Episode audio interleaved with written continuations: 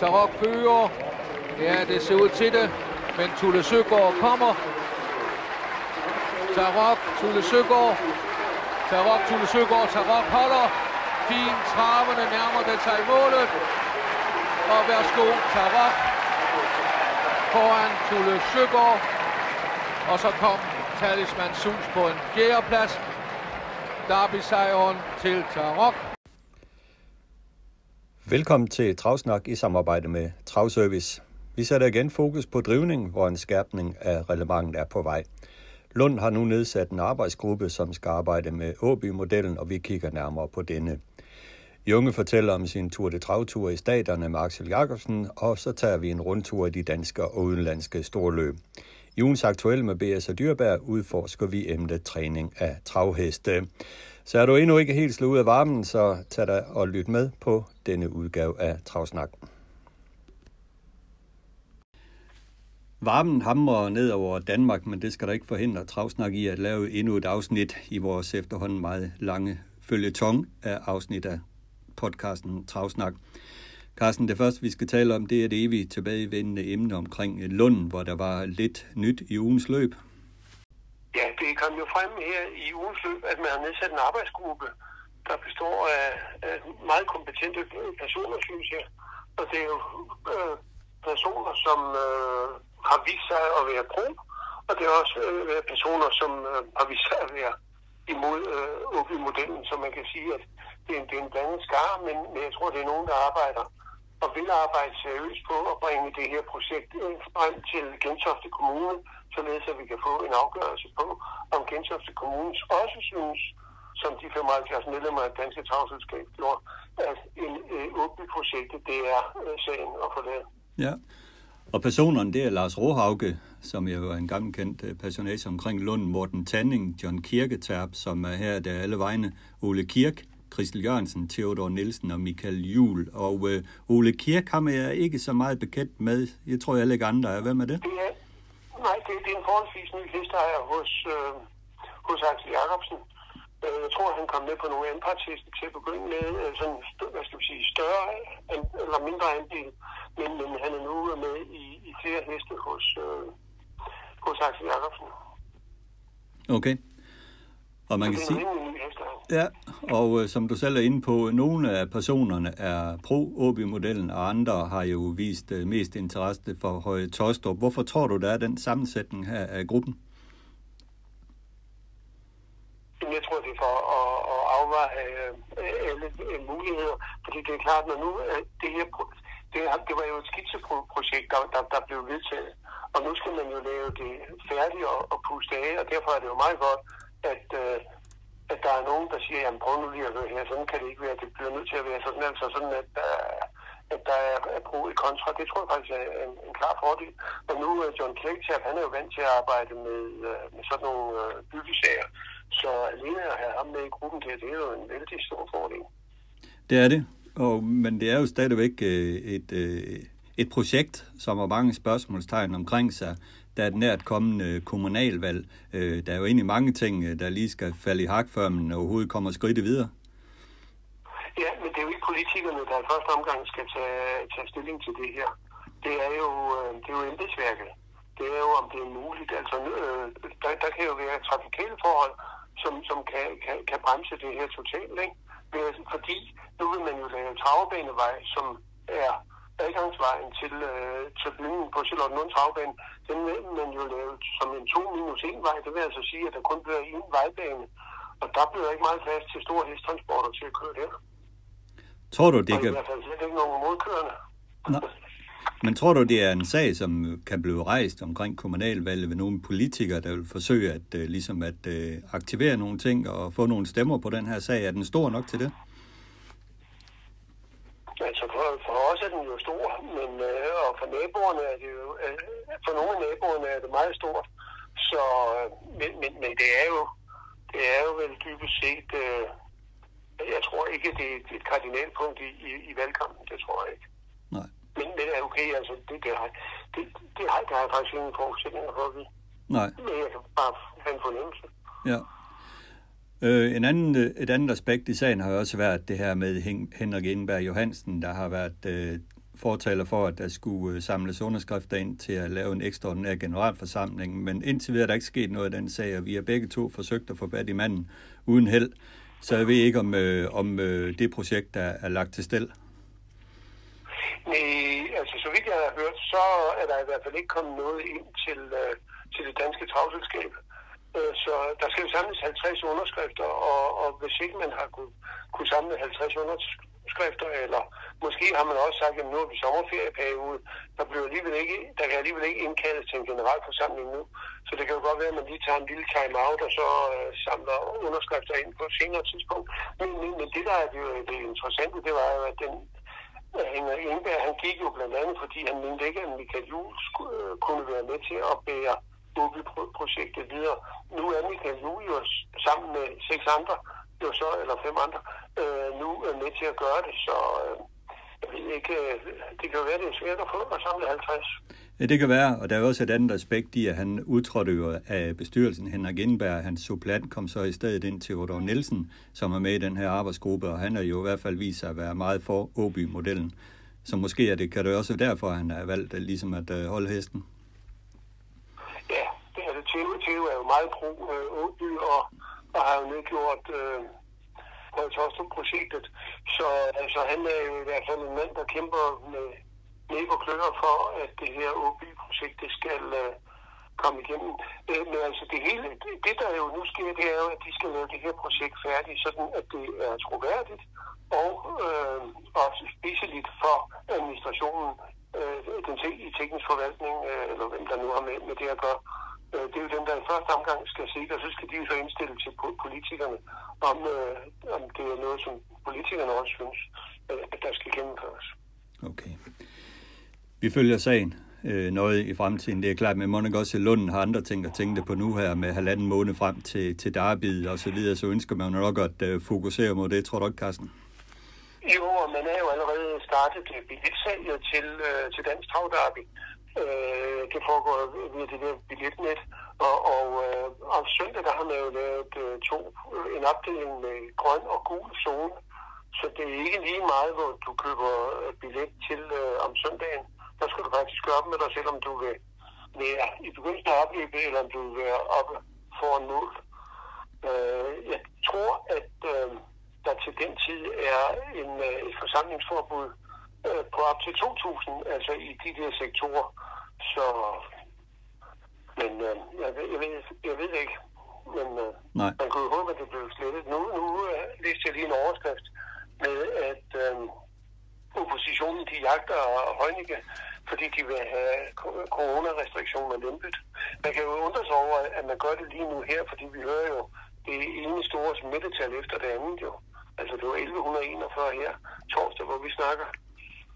Ja, præcis. Men, men, men, men der kæmpes i hvert fald for at få lettet de her coronarestriktioner. Så, så det, det, det kan måske være godt for, for Charlotte Lund Travbane, som så kan sælge nogle flere billetter, måske. Ja, det kan vi da håbe på. Lad os skifte emne til øh, drivning. Det er jo et emne, der er meget oppe i tiden øh, i øjeblikket, øh, foranledet mås- måske mest af den verserende sag omkring Joakim Lövgren, som vi talte om i sidste uge. Men nu er det jo sådan, at svensk travsport har vendt, øh, på, vendt sig, taget en øh, uvending omkring den her sag. Maria Krohn var ude i lørdag, så give sin fulde opbakning og støtte til Joakim øh, Lövgren, og øh, har sagt, at øh, de vil gøre, hvad de kan for at støtte ham i, i at forfølge den her sag i landsretten og med advokatbestand og så videre. Øh, hvorfor tror du, hende Maria Krohn, hun har vendt rundt? Nej, jeg tror nok, der har været en bestyrelse, som lige har sat hende på plads, ud fra de, den udtalelse, hun kom med i, i første omgang, for der var det jo nærmest som om, hun bakkede totalt op om den afgørelse, som, uh, som Længstørelsen i, uh, i Skåne havde lavet, uh, hvor de jo uh, endda havde overvejet at, at fratage Joakim Lövgren muligheden for at arbejde med dyr. Og så i, men uh, det endte jo så med, at, uh, at de fratagede ham retten til at, at køre med pisk i løb, og hvis han overtræder det i Sverige, så... Uh, så er der en bøde på tredive tusind hver gang. Men øh, nu starter jo Joakim Lövgren fredag på Charlottenlund Travbane, og der har Lænsstyrelsens øh, afgørelse jo ikke nogen magt, så, så der kan han altså godt køre med, med pisk. Så det kan da være, at Joakim Lövgren aviserer ham mere i Danmark i i den nærmeste tid, indtil han får den sag overstået med Lægemiddelstyrelsen. Jamen indtil videre har han jo i hvert fald af, valgt at afstå at øh, køre heste i Sverige, så det kan da godt være, at øh, vi ofte får ham at se i, i Danmark, og han er jo altid en attraktion med, med meget fine heste, Joakim Lövgren, og, og en rigtig øh, flot øh, træner-kusk at se på. Så lad ham endelig starte noget mere i, i København, det, det er der ingen øh, tvivl om. Men som jeg også lovede sidste fredag, så øh, vil jeg tage en snak med Kim, vil jeg ringe op til Kim Kapling, og det har jeg gjort, øh, blandt andet for at tale om den her sag, og hvor langt man var omkring Sverige. Og øh, overordnet set kan man sige, øh, fortæller Kim, at øh, ja, øh, det danske regelsæt skal øh, overordnet set følge det svenske, men man, man var lige nu i en dialog med svenskerne om netop det her drivningsreglement, hvor svenskerne de er meget rigide, og hvor det danske reglement er lidt blødere end det svenske, og der forsøgte man måske at møde sådan midt, midtvejs omkring de her ting, men det er altså nogle ting, man forhandler om i øjeblikket med Sverige, så derfor ønsker han ikke at give et nærmere interview omkring dette. Men til gengæld fik jeg så talt lidt andre sager med ham. Det var jo sådan, at i mandags i Aalborg blev amatørkusken Bo Laursen idømt en bøde på fem hundrede kroner for en drivning med Høving Sydstorm. En drivning, som blev lagt ud på Facebook med nærbilleder af det, og det var en, en voldsom drivning, Bo Laursen udførte på Høving Sydstorm med de her fem hundrede kroner i bøde til følge. Efterfølgende har Kim Kapling været inde og se øh, løbet igen, og han har skærpet den her straf til en bøde på syv hundrede og halvtreds kroner og tre ugers udelukkelse til Bo Laursen. Og det kan man også udlæse af løbsrapporten, der nu er opdateret med disse oplysninger. Men øh, også som følge af dette, så har, fortæller Kim Kapling til mig, at han har indskærpet over for dommerne, at lignende drivningsforseelser, der skal man tilkalde dyrlægen, der skal efterse hesten for slagmærker. Så det er altså en skærpelse omkring de her ting. Og det betyder også, at finder man slagmærker på en hest, ja, så er vi over i nogle helt andre paragrafer inden for det danske reglement, og det betyder altså meget store bøder, meget lange karantænestraffe, hvis der findes drivningsmærker på en hest. Så det, Carsten, kan man jo sige, er en klar skærpelse i forhold til, til det, der hvor vi har været før. Ja, og jeg synes, at det er godt, at du får det frem, fordi D T C har til synligheden ikke fundet det nødvendigt at øh, informere om, at den straf, den er blevet, øh, den er blevet skærpet, og at man øh, i det hele taget fremover vil kontrollere øh, formærker i forbindelse med, øh, med piske, øh, piskebrug. Så øh, det synes jeg, øh, jeg synes, det, det, det, det er en her respekt med for, at, øh, at Kim Kapling jeg tror, at det er funktion her, men jeg fatter ikke, at man ikke lige øh, skriver et par linjer og sender ud til os, som at, at vi på de skrevne øh, medier øh, kan, øh, kan, kan, kan oplyse om det her. Fordi nu øh, har debatten jo bare gået på Facebook, hvor forfærdeligt det er, øh, at han har gjort det, han gjorde, og det er det også.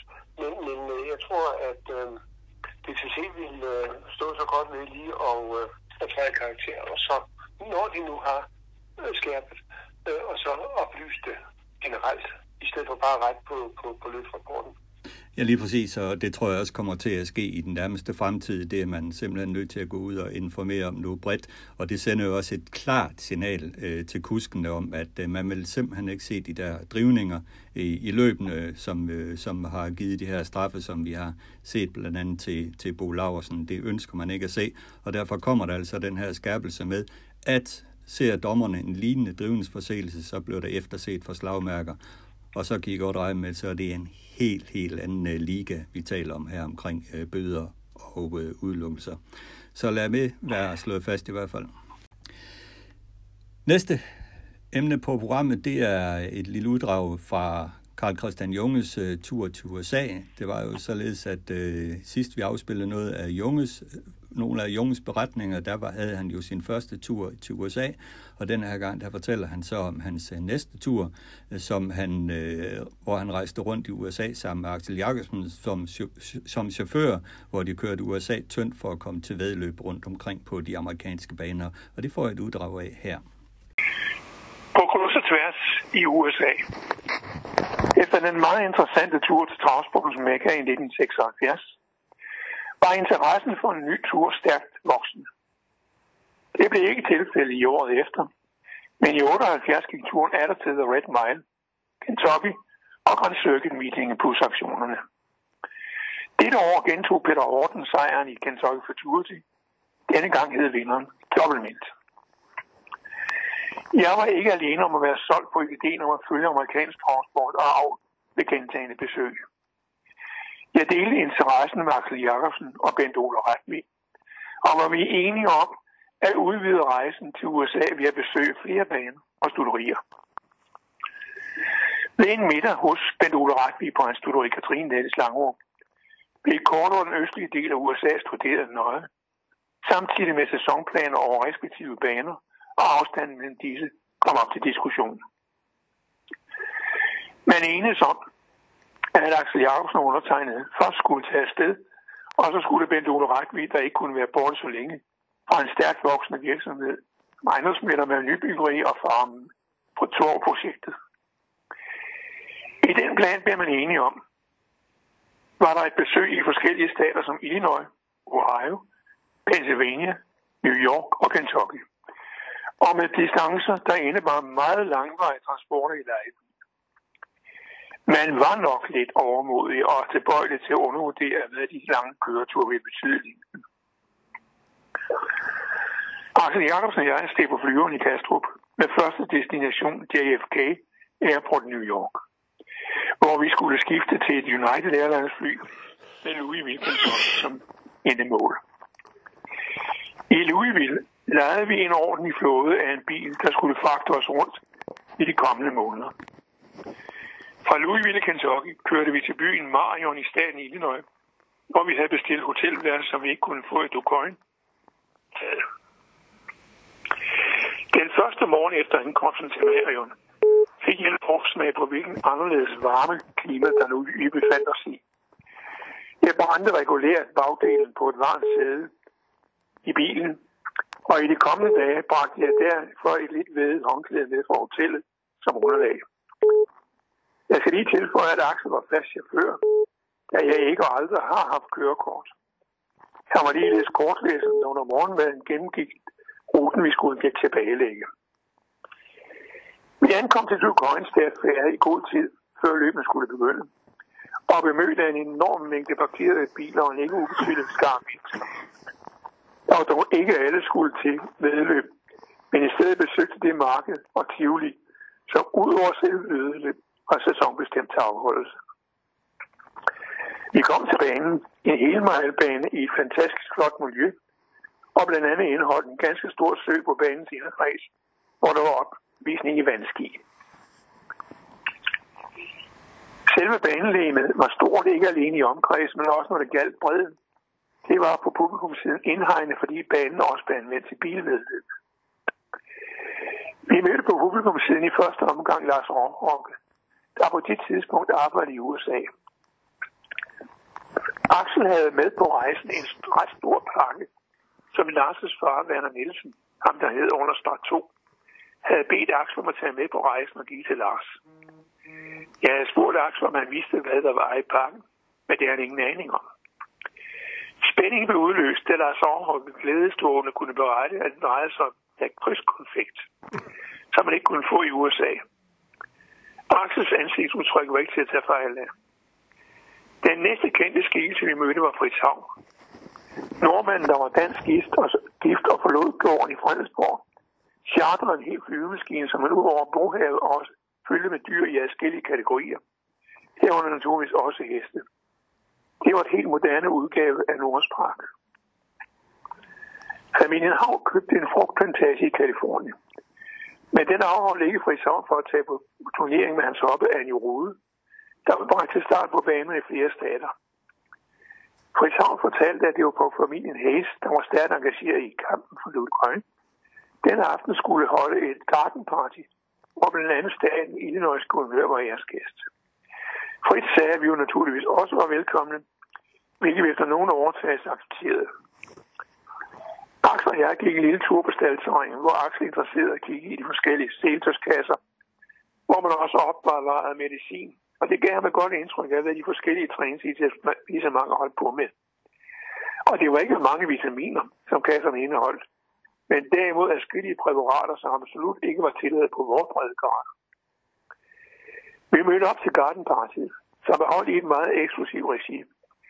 Vi tjener, der iført hvide smokingjakker, gik rundt med bakker og tilbød drinks. Musikken blev fremført af harpe, violin og guitar. Fritz blev alt som aften forløb lidt overrislet, og da han åbnede op for, at han ville tage en svømmetur i guldfiskbassinget, og lod Axel undertegnet stille og roligt festen. Du Quoin mistede fra med nitten enogfirs retten til afholdelse af Hamiltonen, der i stedet gik til The Meadowlands, hvor det i dag kører stadig køres. Du Quoin indstiftet i stedet for World Trotting Derby, med en åben afdeling samt afdeling forbeholdt hopper. Det løb kørte med succes i flere år, men på den lange bane døde interessen, og det sidste blev kørt i to tusind og ni, hvor vinderen i øvrigt hed Musselhead. Favorit i Hamilton Oaks, eller Hamilton Stakes, var Viola Hanover, der havde vundet flest af de traditionsrige løb op til Hamiltonia. Viola Hanover var dog i dette løb, vigtige løb til sig besejret af Legend Hanover, kørt af George Schulte. Tredje løb var Butch Nobel. Hamilton Oaks var overløbet vundet af Perkins Princess, kørt af Peter Horn. Vi var også løb dagen efter afholdelsen af Hamilton. Og her forelsker jeg mig i den treårige hengste Lindis Kloven, der gav en strålende opvisning kørt af sin træner, Harald Dreisinger. Jeg gjorde en helhjertet forsøg på at finde en dansk køber til hesten, men mislykkedes. Efter afslutningen på Grand Circuit meetinget på Du Quoin, tjekkede vi ud og tog kurs mod nabostaten, Ohio. I Ohio, hvor landbrug er en af de vigtigste indtægtskilder, er der naturligvis også opdræt af travheste, men på noget lavere kvalitetsniveau end Illinois og to andre nabostater, Kentucky og Pennsylvania. Vi besøgte banens største bane, statens største bane, Scioto Downs, en fem hundrede mile bane, tusind meter, der er beliggende i byen Columbus. Vi så her par det almindelige løb, hvor kvaliteten var langt fra Grand Circuit-niveau, som vi havde oplevet i Ukraine. Vi besøgte også en anden bane i Ohio, Northfield Park, en halvmejlbane, otte hundrede og fire komma fem meter, hvor der ikke var løb, så vi satte hurtigt kursen mod Pittsburgh i staten Pennsylvania, som var den første af de tre baner, vi skulle, to baner, vi skulle besøge, to-tre baner, vi skulle besøge. The Meadows, som banen er døbt, i store træk etableret på baggrund af en indsats, som den berømte træner og kus Delvin Miller har vist både ved planering og selve opførelsen af banen, som er en fem hundrede mile bane. Delvin Miller har skrevet sig ind i travens historie først og fremmest, som ejer og træner af Pasking og Hilsen Adios, samt den herlige travhomme, Delmonica han over, der blandt andet havde været på turné i Europa, hvor Johannes Frøing var sat op som kusk, hvilket gav storløbssejr i Frankrig. Det var ikke løbens kvalitet, der var højdepunktet på besøg på The Meadows.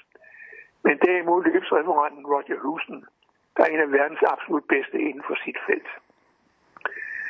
Den anden bane, vi besøgte i Pennsylvania, var Mohegan Sun, beliggende i det rekreationsområde Pocono Downs, en meget skattefri mål for mange amerikanere.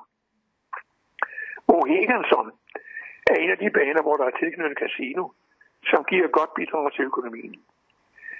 Mohegan Sun var efter vores opfattelse den hurtigste tusind meter bane, som vi så på vores tur, der også fremstod med banelæge med lidt a la Vincennes, med niveauforskelle på banelæget. Dagen efter gik turen til Washington, hvor det første af mine ønsker, der ikke drejede sig om studeri og løb, var at se det berømte hvide hus på Pennsylvania Avenue. Der var stærkt trafikeret, og for første gang på hele turen tog aksen en forkert vej på vejen frem mod målet. Så vi var nødt til at køre tilbage til vores oprindelige udgangspunkt og starte forfra. Det gik nu bedre, og lige pludselig dukkede Bowling for U S A's præsident op. Det skete hurtigere, end jeg havde forventet, så det var i sidste øjeblik, at vi taget i fotografi. Da jeg kom hjem til Danmark, viste det fremkaldte billede en stor hvid plantage, der viste sig at være hegnet rundt om Det Hvide Hus. Stor succes, og Axel grinede. Fra Pennsylvania gik turen op, nu til Upstate New York, hvor vi besøgte Goshen Historic Track og det berømte museum Hall of Fame. Saratoga Raceway med en halvmejlbane var næste station i byen Saratoga Springs, En by, hvor antallet af beboere fordobles i sommertiden med ferie et cetera. Her så vi løb, inden turen gik videre til Vernon Downs. En bane, hvor hestene starter på et lige ud stykke, inden det første sving nås. Banen måler i alt syv ottendedels mile i fjorten hundrede meter. Banen var meget gæstfri, og vi blev budt på middag i restauranten som banens gæster. Vi fik plads op under taget hos referenten, så vi kunne se løbene i fulde perspektiv. Næste dag var afsat til det andet af de i alt to mål, som ikke handlede om start, strukturerier eller løb. Vi var nu tæt på grænsen ind til Canada. Da målet, vi skulle bevæge os til, var det berømte Niagara Falls. Det blev en opslidende rejse på mange måder, på grund af omkørsler på grund blandet af vejarbejde. Chaufføren prustede og gav sig, så jeg så mig nødsat til at byde på gammeldans, for at vi skulle nå helt i mål. Vi kunne høre vandfaldet lang tid, før vi faktisk kunne se den. Dette var en enestående oplevelse for mig, som jeg ikke ville være foruden. Axel kiggede ikke mange minutter, men købte den mest tåbelige hue, der dokumenterede, at han havde, at han havde været med ved Niagara Falls. Og Carsten, sikkert eventyr, Axel og Junge var på der i U S A rundt og se både store og små baner og store løb og små løb. Det var oplevelser. Ja, det, ja, det, det har været en, en kæmpe oplevelse for, for travnørder. Øh, jeg ved så, at Junge fortalte mig, at de havde så været lidt for for overmulige med hensyn til øh, planlægningen øh, med, med, med kørestrækningerne, fordi øh, de, de blev lidt lange, og det blev lidt sent, når de kom frem. Og, og det var kun Axel, der, der, der kørte i det. Junge jo aldrig har haft kørekort, så, så det var altså også flot af Axel Jacobsen og, og ligger og, og kører de lange stræk, som, som de har været ude på. Men jeg synes, det er meget interessant, øh, det, det som Junge fortæller. Øh, det sætter også nogle ting i perspektiv øh, for, for videre frem. Så, så vi kan kun øh, nu, hele øh, hans beretning kommer ud i en særskilt. Det gør den absolut. Udgave, det gør den absolut. Ja. Men den kan vi kun op, øh, få dig alle til at, at lytte med på. Ja, helt bestemt. Det er vældig, vældig spændende og også til tider ret så sjovt at høre på, på disse anekdoter fra, fra Junge. Så lyt med, når det kommer ud her i en senere lejlighed i næste uge. Næste punkt på programmet, det var jo en toårs, som jeg faktisk også tidligere talte om her i vores podcast, som forled en historie fra din hånd, Carsten. Det var den her Jan Friis trænede Noki Speed, som jeg har talt med Jan om, som han synes var en af de bedste toåringer, han har haft. Den løb atten i et rutineløb, men startede her i Aalborg i mandag som utippet i programmet. Ingen kritik af tipperen, fordi han var chanceløs. Jeg har også selv fandt lige den fælde tidligere for. Hvad var det, der skete, Carsten? Det der skete jo det, at øh, som du siger, hesten var jo ikke tippet i, i programmet, men, men øh, jeg var opmærksom på, at den havde gået et, et uh, rutineløb i Billund i midten af juni måned, hvor den havde løbet en atten seks over to tusind og fyrre meter voldtestart. Og det, ja, det var altså, og derfor var hesten jo øh, en helt oplagt øh, vindertip øh, i, i det program der, eller det, i, den, i, det, øh, i det løb, den startede i, i Aalborg. Og den vandt så også med smør på hælen meget lidt i seksten otte, øh, seksten hundrede meter, seksten fyrre meter auto. Ja. En meget, meget spændende hest. Ja, vildt spændende hest. Men, men ja, jeg, rejser, jeg har jo rejst problemet igen, og det er, hvorfor skal vi have rutineløb i Danmark? Hvorfor kan det ikke bare være sådan, at man starter hesten i et prøveløb? Akkurat som i U S A, øh, hvor, hvor man går ud øh, og starter en hest i to tre øh, qualifiers, for at, at lave den klar til løb. Og jeg ved godt, at argumentet har været, jamen hvis der er bare en, der skal ud og prøve et eller andet, og, og så opgiver han måske, så står det bare som en negativ uh, ting. Jamen så lad det dog stå som en negativ ting, fordi hvis den der med, uh, med uh, Noki Speed, der løber atten seks, er jo ikke den eneste som uh, gode præstation, som er uh, fundet, uh, eller som er lavet i, en, uh, i et rutineløb. Der, der er flere. Og det er ikke dem alle sammen, som der bliver fanget. Øh, fordi at de kan jo lægge uger tilbage, ikke? Og, og hvem kan så lige huske, at Noki Speed har været øh, i et, et rutineløb. Det er jo det, altså normalt er det jo Vagn, der tipper. Han har jo selvfølgelig set det her, fordi han har været i Billund den pågældende dag. Øh, men han holder jo ferie i øjeblikket, og så er det jo stadig en ny tipper fra Bornholm, som af gode grunde ikke har den samme indsigt som, øh, som Vagn. øh, og derfor smutter den jo. Men øh, altså heldigvis, du skrev om det, og spillerne var jo også vaks ved havelån, og der var jo også favorit til to gange ja. pengene. Men for nogle ved fem spillere, måske for nogle udenlandske spillere, øh, der, der spiller ind til løbende, der er det jo et øh, problem, hvis det er, de kigger i pro- programtitlen. De, de, de ser jo måske ikke engang banen, de ser måske heller ikke baneprogrammet. Nej. Så. Det er der jo ikke nogen garanti for. Så, så, så, så jeg mener altså, og jeg ved, nu er vi jo ikke det eneste land i, i hele verden, som, som kører den her form. Fordi jeres ro, de har jo altså hver torsdag nogle rutineløb også. Og det figurerer heller ikke nogen steder, og det fatter jeg faktisk ikke, at man, øh, at man tillader i svensk travsport øh, af hensyn til spillerne, at man ikke offentliggør de resultater. Du skal ind og finde dem på, på jeres ros hjemmeside, hvis du kan finde dem altså af. Ja, det er jo det. Det er jo siden om, så jeg ved slet ikke, hvordan at de er øh, mere. Men stadigvæk, så, så kan det jo være tre uger øh, siden, at en hest, den har været ude, det er jo femten i sådan et rutineløb på jeres ro, eller et eller andet sted i Danmark. Og så er det jo så bare lige, kan du huske det? Eller, eller noget, du faktisk har fanget det. Nu er det jo også sådan, med de her rutineløb på, på de danske løbsresultater, der er det jo en linje for neden, hvor, man, øh, hvor det står med småt, Øh, og, og ude i en kører, at, at du så lige skal fange mm. øh, sådan en hest her, ikke? Det, det er altså ikke videre kunvendigt, det er det altså ikke. Nej, det kan vi kun opfordre til, at man laver om. Nu er man jo ved at køre det nyt system ind, og der kan man da håbe på, at de tager forbehold for dette. Øh, ja, men, men, men der, skal jo en, der skal jo en hel ændring til, således at vi slet ikke har noget, der hedder rutineløb, men det hedder prøveløb, det hele, og, og, og så hvis... Øh, Hvis Jørgen Friis han vil sende sådan en toåring ud, jamen så, så er den jo bare ude i prøveløb på ny, ikke? Jo, men der er jo et problem med det, Carsten. Det er jo, at øh, hvis man bare vil ud og have løb i kroppen på en hest, den, den starter i et prøveløb, så må, bliver den måske disket for galop, og så hvad så? Skal den så ikke have lov ja. til at starte næste gang? Altså, det stiller jo nogle problematikker, det der. Jo, men dem kan man jo skrive sig ud af. Øh, dem kan man jo skrive sig ud af. Ja, det er rigtigt, men det er jo derfor, fordi, man har rutineløb. Øh, øh, ja. ja, ja, ja, men, men, men altså, jeg mener, at det må være spillernes tag, først og fremmest. Og, og, og de er øh, ladt i stikken, så lang tid vi har rutineløb, og resultaterne ikke... Ellers så skal de jo finde ud af at offentliggøre resultaterne øh, i en hests øh, resu, øh, resultatlinje. Ja, det tror jeg heller, jeg vil foretrække, at man, man, man offentliggør resultatet med et R. Så man kan ja, se, den har været i rutinen. Ja, lige nøjagtigt, men, men det kræver nok øh, en stor omprogrammering, som, øh, som der nok ikke er penge til. Nej. Det er klart, det vil være den, den, øh, den helt rigtige løsning. Ja. Godt, men nu vil vi i hvert fald rejse det endnu en gang, og så kan vi jo håbe, at øh, det bliver taget til efterretning på et eller andet tidspunkt.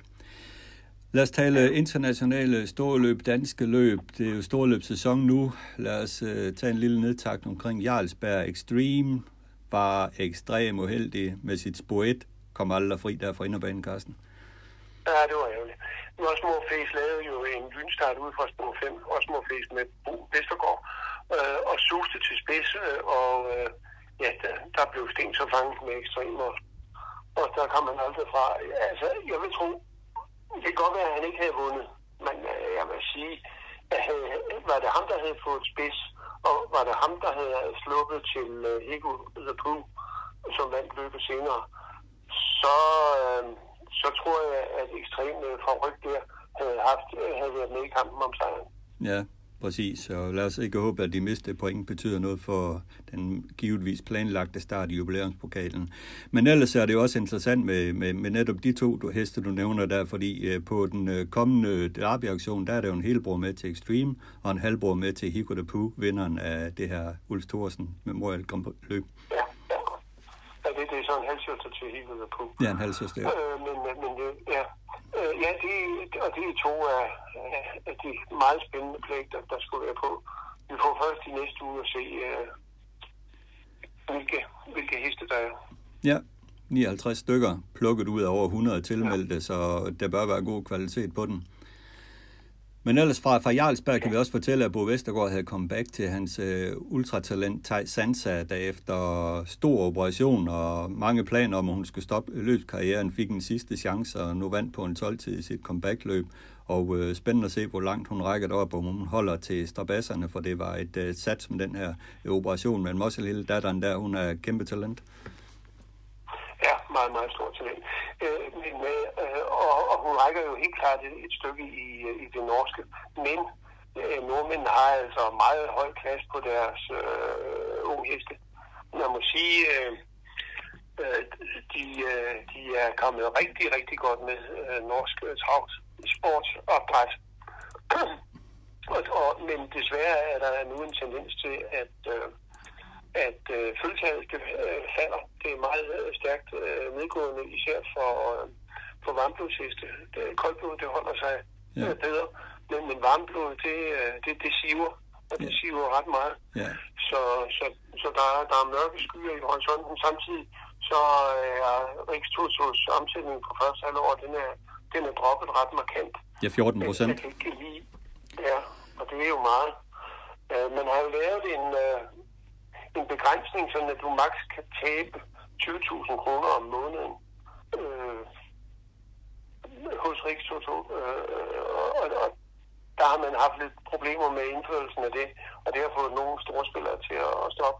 Nu har man fået det ændret, sådan at hvis du for eksempel ikke har spillet i juni måned, så kan du tage de tyve tusind, som du måtte tabe i juni måned, og føre over til til, øh, til juli. Øh, så nu regner man med, at, øh, og det bliver så nogle rullende måneder, man, man, man kører med. Så, så regner man med, at øh, nogle af storspillerne, de måske vil, vil dukke op igen. Ja. Til gengæld har man stor succes med noget anpartsspil, det kalder for staldtips deroppe i Norge, som har gået utrolig meget frem.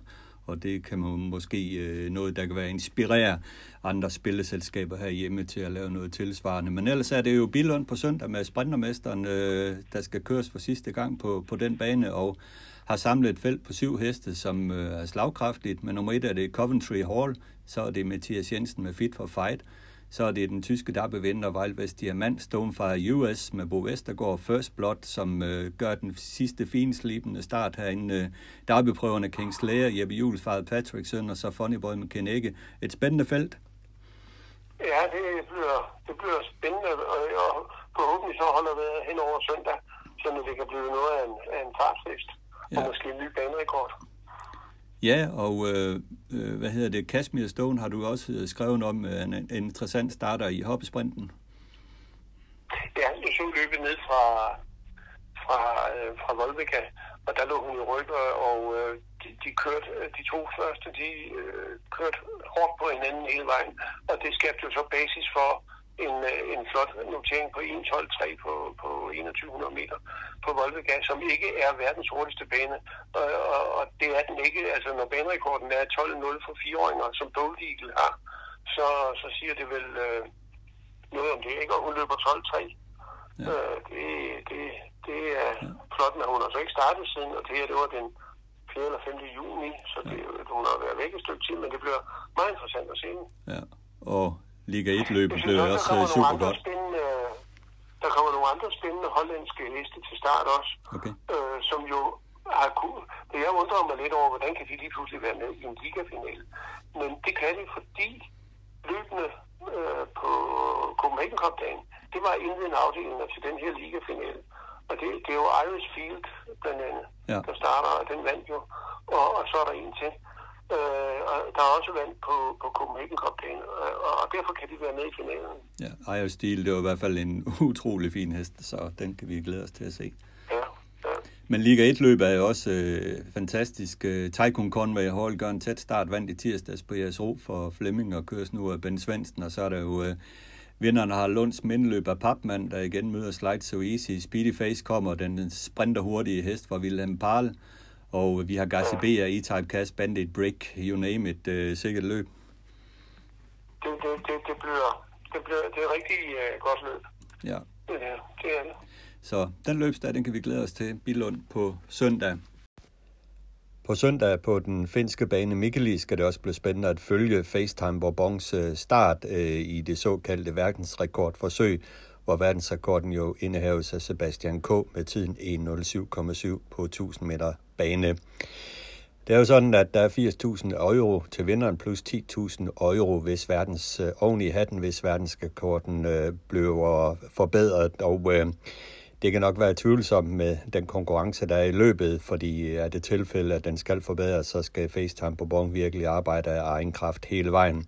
Til at sætte farten fra start findes der dog fra spor fem, den øh, lynhurtige Billy de Montfort, der i hvert fald kan åbne til spids og holde et højt tempo til at starte med, og fra syveren kan FaceTime Bourbon jo så forsøge at søge sig fremad og yderligere sætte tempo på løbet, men øh, der er jo nægteligt et stykke vej ned til nul syv syv, men spændende skal det blive at følge det her store løb i finske Mikkeli. Hvis vi kigger over det store vand og kigger til U S A, så var det jo sejr her i den dag til Kasper øh, Fodet med Isan T. Han over en Per Englund-trænet hest, som han kørte til sejr. En hest, som tidligere har været femte i Yonkers Trot, men nu altså vandt et øh, ordinært løb for, for Kasper. Det er jo en af de her heste, treårs, der ligger lige op bobloven og de bedste i årgangen. Dem så vi så også nogle af i lørdags, der, hvor der var storløb, og øh, der så vi Dancing in the Dark Emma og Venerate vinde hver deres løb. Og øh, vi så øh, Ready for Money vinde øh, The Graduate, finalen i The Graduate. Og det, der er lidt interessant, er jo, at Ready for Money øh, er jo efter øh, Ready Cash af en datter til Moneymaker. Der har vi det franske blod Venerate efter Love You, Dancing in the Dark, M efter Ridley Express. Så øh, der er fransk øh, snit over de der øh, store amerikanske kanoner, Carsten. Det må man sige. Det er faktisk meget interessant. Øh... Og det er jo ikke første gang, at Love You har en, en hest, som øh, han er også far til, øh, til International Money.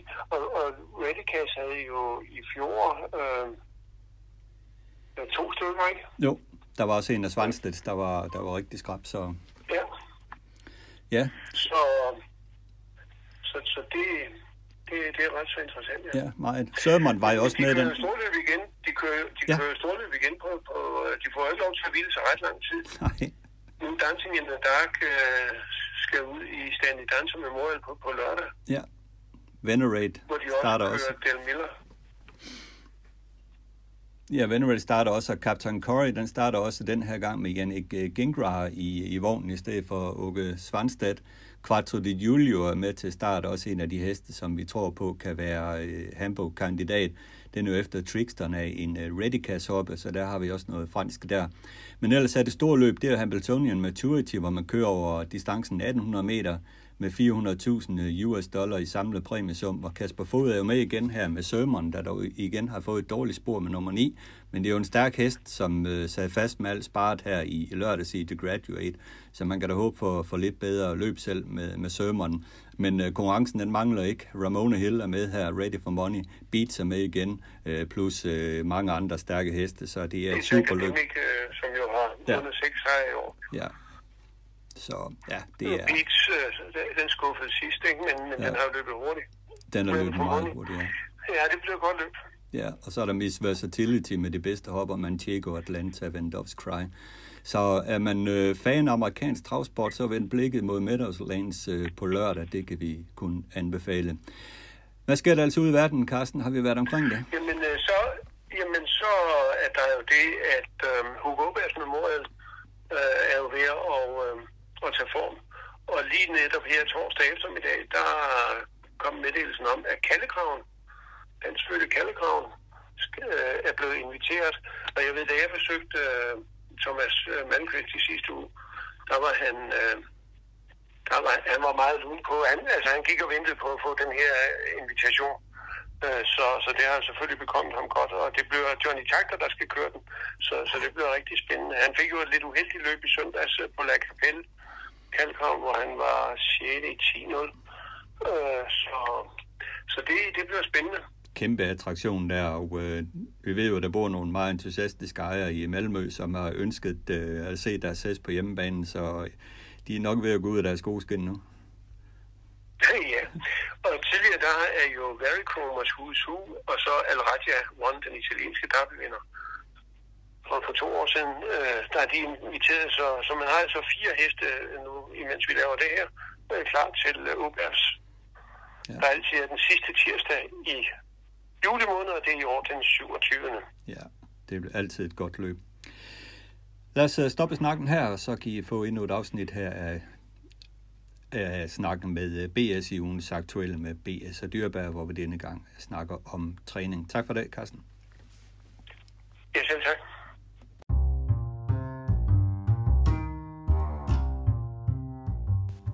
Ugens aktuelle med B S og Dyrberg. Ugens aktuelle med B S og Dyrberg skal denne gang handle om træning, og til at starte med, Bent, varmen er et tema lige nu. Hvordan håndterer hesten træning i varmen, og hvordan håndterer I det? Jamen altså, vi er nødt til at rette os lidt efter, efter vejret i den tid, hvor det er så varmt, som det lige pludselig er blevet nu, ikke? Altså, i og for sig er træningen ikke problemet, synes jeg, med hestene. Vi, vi kan træne, som vi plejer at gøre, både, både mængde og, og distance med dem, men øh, problemet er jo bagefter, når vi kommer ind med dem. De har meget svært ved at, at komme ned igen og, og, og komme af med varmen, rent udsagt, og få luften igen, og... Øh, Derfor øh, er det i hvert fald mange af os her i Skive, kan se, det, der kører ud og kører intervallerne, inden solen er på her om morgenen. Ikke? Og det er simpelthen for, at vi synes ikke, de kan komme over det igen. Øh, det er ikke fordi, jeg tror, de, de absolut ikke tager skade og, og, og gå den, den hårde træning, som de plejer at gøre. Men som sagt, er, har vi svært ved at få dem til at falde til ro igen og, og dampe af, rent udsagt. Og vi trækker meget med dem og sørger for at få, prøve på at få mere væske i dem, end, end vi plejer at gøre, når de kommer ind. Jamen det er jo det, det kan man jo også mærke på sig selv, hvis man er ude at løbe eller cykle en tur, hvor det er meget varmt. Det tager jo en, en halv time til en time, før man ligesom føler, man er sig selv igen, og det samme må jo selvfølgelig også gælde for hestene.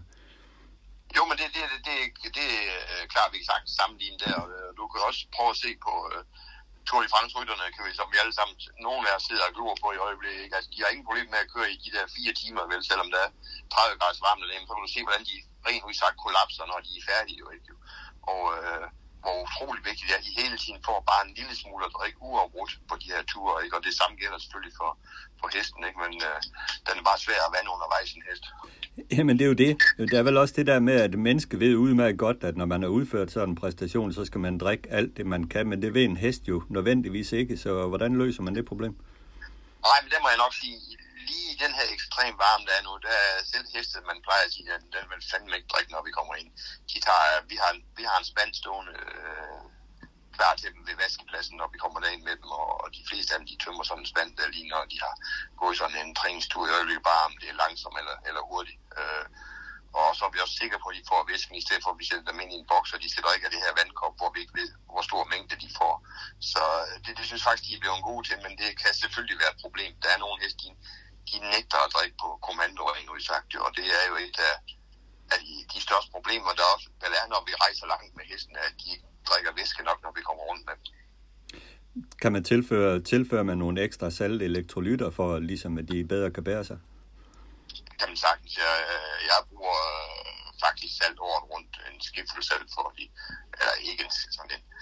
Godt og vel to teskefulder salt for de uh, hver middag, men det giver jeg året rundt sammen med fodret, uh, netop for de skal optage noget mere væske. Salt giver tørst jo, og uh, det synes jeg, jeg kan, jeg kan mærke på dem, at, at uh, det giver dem mere lyst til at drikke. Okay.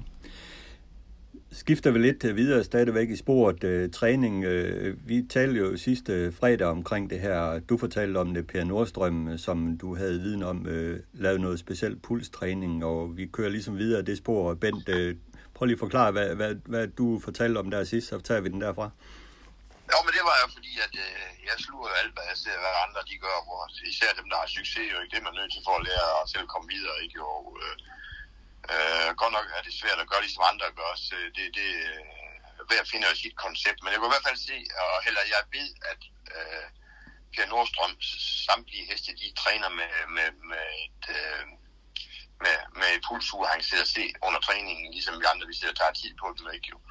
Og uh, jeg ved, at han kører dem aldrig over to hundrede i puls, så, så stopper han stopper ikke træningen, men så holder han med at, at forlange noget af dem. Og det tror jeg, der er et vældig fint koncept uh, at komme ind på. Uh, så ved han i hvert fald, at han ikke kører dem rent udsagt ikke ihjel, jo, men, men overanstrenger dem. Uh, og det, det er nok en rigtig god metode. Og måske, nu ved jeg ikke helt nøjagtigt, hvad underlag han træner på. Hvis han træner rimelig tungt, så kan de hurtigt komme op i en hård puls, og man kan køre dem over evne, jo, men uh, det er så hans filosofi på det, men omvendt vil jeg sige, at vi andre træner jo også, øh, ikke, ikke lige med, med pulsure gør jeg jo, men det, det er jo det første, vi gør, når vi kommer ind fra intervallerne hernede og, og tjekker pulsen på dem, og det er den eneste måde, vi næsten har målt det på, når vi ikke kører banetræning fartmæssigt, så kører vi jo den bestemt fart ved, at de kører ekstra intervaller og kan se, om hesten er der på dagen, eller der øh, ligger nu på meget højere puls, end de plejer at gøre, så er det gerne en indikation om, at der kan være en sygdom på vej, eller er der. Ja. Men det, man gerne vil, også med sådan en anaerob træning, kan man jo kalde det, når man træner pulstræning på den her måde, det er vel øh, først og fremmest at øge konditionen og gøre hesten stærkere. Øh, det er vel den der styrke, man vil have ind i hesten. Det er den, der er vigtig. Jamen, det er absolut den, der er vigtig, og det er det jo for alting, og det er jo især vigtigt for, for de her unge heste, som... Øh, som nu om dagen er alle heste jo traver. Altså, selvfølgelig er de traver, ikke? Men de kan jo kun trave efterhånden, og nogle er, er jo meget, meget nemmere at få fart på end andre. Og øh, så er det jo utrolig vigtigt, at de har en grundkondition, inden man kører op i den fart der, som de måske ikke magter konditionsmæssigt, og derfor er det jo vigtigt med den her pulsmåling også. Og det er, som jeg siger, det, det gør vi jo alle sammen øh, i forbindelse med intervallerne, og Og som de efter løb også øh, tager vi lige og tjekker op på, hvor de er henne, især hvis de har gået en dårlig præstation. Ja. Men det, der er interessant her, det er jo, det er jo ikke nogen sag for puls på en hest, men det er jo måde, man gør det på, og, og en skånsom måde også for hesten at gøre det på. Og der kan man jo så bruge det her tunge underlag, eller man kan bruge bakketræning også i tung underlag, øh, som der er mange svenske trænere, der har haft succes med. Det er vel det, er vel det der handler om, at man får en jævn, konstant høj puls på, på hesten for at øge konditionen, samtidig med, at man kører på noget skånsomt og, og lidt tungere underlag. Jamen, det er jo det her med at lige at, at ramme den rigtige grænse, inden det går galt, ikke? Og inden man kører mælkesyre på dem rent udsagt, ikke? Og vi kan igen slå over på cykelrytterne, som kører med det her, de kører på noget watt-træning, ikke jo? Hvor, hvor de kører dem op i en eller anden, kører sig selv op med en, en høj, jeg, jeg ved ikke, er det ikke watt? Det jo, det er, det er watt, ja. Ja, og så tager de lige en pause igen, hvis de har kørt for fuldt der med, med, med topvat på, ikke? Og så sætter de farten ned igen, selvom de endda også er ude at køre løb, ikke? For lige at komme ned igen. Og, og det sidder de også og måler der, og så kan styre det deroppe af bjerget, eller, eller når de kører en sprint eller sådan noget, ikke? Og de er nødt til at komme ned på normal status igen, for ellers så springer de i luften rent udsagt, ikke? Og det samme gælder jo med hesten, jo. Ja, det er jo med at ramme den der berømte grænse, fordi en hest kan jo ikke sige fra, og det er jo der, hvor det må være meget med sådan en fingerfornemmelse også, man kender sin hest, hvor, hvor den grænse er, når man træner den. Jo, men det er jo det, der er, og det er jo derfor, at øh, altså jeg vil sige, når hesten først er i topform, så, så svinger deres puls ikke ret meget fra hest til hest, når, i hvert fald ikke, når jeg kører mine intervaller med dem. Jeg kører jo altid fem intervaller, når de, når de går mest af tusind meter ned på den bane, vi nu har i Skive, ikke, som vi jo kender ud og ind, og vi ved, hvordan hesten reagerer i den. Ikke? Og derfor er det jo utrolig vigtigt, at vi kommer ind og måler, at så siger vi, at de ligger på, på firs i puls, der, når vi har skridtet dem af i ti minutter, når vi når ind på vaskepladsen. Ikke? Og, og gør de så det, så er det meget fint, synes vi jo, ikke, og falder til, til halvfjerds eller sådan noget, når vi er færdige med at være. Kommer de så ind pludselig en dag og har halvfems, jo, ikke? Så bliver vi ops på det og siger, åh, oh, er der noget galt her? Eller har vi trænet for hårdt i dag? Og det er så, man er nødt til at måle det og lige have det i reminderen, at øh, om vi har gjort noget forskelligt fra, fra forrige gang. Jo. Ja, jeg læste en interessant artikel med Robert Berg, øh, som han har på en svensk netavis, og øh, for det første så udtaler han, at han, han vil gerne være fem år foran øh, de andre svenske trænere. Og det siger jo noget om det der mindset, han har, Robert Berg, med, at han vil gerne udvikle og øh, komme videre med sin træning. Og en af de metoder, han har brugt, det er at forlænge sin øh, bakketræningsbane, øh, så han kan køre længere pulsjob øh, med hesten, udtaleren. Og dermed kan han øh, udfordre dem mere i, i træning, og det har gjort dem mere spændstige og stærke i løben. Tror du, der vi er på vej hen? Det her med pulstræning, at, at, man kan, man, at man kører nogle længere intervaller med den, for ligesom at opbygge styrken i den? Jamen, det er der slet ikke i tvivl om. At det er det, man er. Øh, og det er jo igen det, at det, det, det, man, det er man nødt til at prøve sig frem med, jo, ikke? Og, og det er han selvfølgelig. Jeg synes altid, at han har været lidt foran Robert Berg, hvad det der angår. Det er de været deroppe i, i Nordsverige. Så ved jeg ikke, om det er fordi, de kommer fra et område, øh, vi kan tage helt tilbage til Svanstedt, hvor der kun er bakker, eller hvor der ikke er for meget øh, fin og jævn terræn, så bliver de nødt til at lære sig at træne i noget, der, der er anderledes, ikke jo? Og så har de haft god succes med det, så det er klart, at de udvikler det lidt, jo, ikke? Jeg kan huske dengang, jeg var i Sverige, hvor, hvor Svanstedt var helt ovenpå med det her bakketræning, så skulle Ludvig Koldini bygge sådan en, en bakke hjemme fra hans gård. Jeg tror, der var syv hundrede til otte hundrede meter, der gik direkte op, op i himlen. Ikke? Og jeg ved jo, at Ludvig Green selv havde det også, ikke? For han skulle lige lære at træne det, de sprang jo rent udsagt også i luften, fordi han begyndte at gøre det, og havde jo ikke forstand på det på samme måde, som de nu har gjort deroppe. Altså det, det her er så nogle gange, du kan træne heste alle steder, bare du lærer at træne under de forhold, du har jo. Ikke? Jo. Men det, der er interessant her, det er, at øh, det kan du, og det kan alle andre trænere også, og intervaltræning osv., men hvordan får man hestene stærkere og endnu bedre? Altså, det er jo der, hvor, hvor, hvor hurdlen er, siger jeg det. Jamen, det er rigtigt. Det er der, man skal ramme det rigtige, ikke jo? Men, men der er vi jo alle sammen lige så forskellige, som der er forskellige heste, jo, ikke? Altså, øh, hvordan kan, hvad hedder han, Alessandro Gocciadoro komme med den ene tophest efter den anden, øh, men ikke bedre stamme, synes jeg, end andre heste, men de er totalt overlegne, dem han kommer med. Hvordan træner han? Det ved vi ikke jo. jo. Nej. Altså, jo. Nej. Øh, men det, er, som jeg synes, Bent, som kendetegner de her øh, trænere, der gør det rigtig godt med deres heste, det er jo styrken på deres heste. Altså, de har den der styrke, der, der også gør, at de kan gå udvendigt uden ryg, og så alligevel afgøre til slut, og stadigvæk være spændstige og fine. Det er jo den her styrke, som de har, som jeg ser forskellen med. Ja, men det har du fuldstændig ret i, og det er jo det, her Robert Berger, han er utrolig god til at få dem op på det niveau der. Øh, og, og det er nok det, du siger, han, han udvider hans øh, bakketræning og, og måske øh, hvad hedder det, underlaget på, han, på hans baner. Ikke? For hans hester, de kan da om nogen gå udvendigt, ikke jo. Øh, du kan bare tage hans øh, mystiske sporvalg i, i sprintermesteren for hopper, han skulle vælge, var det et eller to, så tog han spor fem, tror jeg det var. Ja. Ikke jo.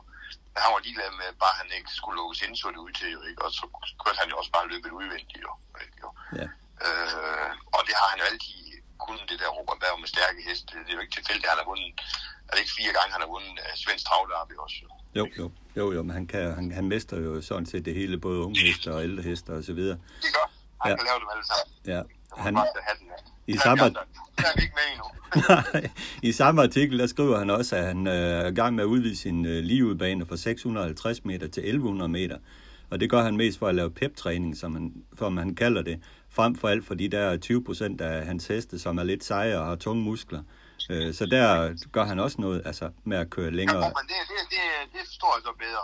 Det, når du kun kører tung træning, som der ofte sker, ved at man kører på... Øh, på de her såkaldte livudbane, dem vi har i Skive, det er jo sandt, vi kører i. Ikke? Så skal vi samtidig lave noget træning, hvor de får noget fart i benene. Ikke? Det hjælper ikke bare at have styrken. Øh, så det, der skal man lave noget anderledes træning der, ikke? Og det, det, det tror jeg egentlig, at vi glemmer en gang imellem, ikke? På dem jo. Øh, og måske komme ind og lige køre et uh, lidt hurtigt interval ind på banen med fast underlag, fordi det, det, du kan ikke køre, du kan ikke køre helt vildt stærkt ned i sandet jo, men du giver dem en masse styrke. Men, men det er jo det, han ville så på at udvide hans, hans liv i banen på at få fart i den også. Jo. Præcis. Hvad med sådan noget som galoptræning? Øh, der er det også mange, der bruger også netop for at øge konditionen. Hvor er vi henne der? Jamen, øh, der, er, der er jo mange, der bruger det, det men det er vældig forskelligt fra hest til hest, synes jeg. Altså, øh, ja, der var engang, jeg ikke rigtig gik ind for det, men øh, omvendt pigerne vil rigtig gerne ride på den ofte, i stedet for at og kører med dem i vogn, ikke? Og, og så spørger de, om de må samtidig må træne dem, og det er jo især, synes jeg, de lidt ældre heste, der, der svarer godt for det, men det tror jeg nok mere, der er psykisk også, at de kommer fra at have, have trukket rundt med vognen tre-fire øh, gange i ugen, jo, ikke? Og så kommer for en rytter ovenpå, og synes, det, det er sjovt også, men det er klart, det giver styrke også at galopere i, øh, i sandbanen, men det er stadigvæk det der med at få fart i benene, det får man jo ikke ved det, men man laver en utrolig styrke på. Ja, og igen øh, er, det, er, er ideen vel også, at øh, på en eller anden måde Skånes hestens benetøj i forhold til at ud, opbygge konditionen på dem, det kan man gøre med galoptræning? Og det kan man absolut. Det, det, du kan altid Skånes hestens ben ved at lade være med at køre rundt inde på opvisningsbanerne.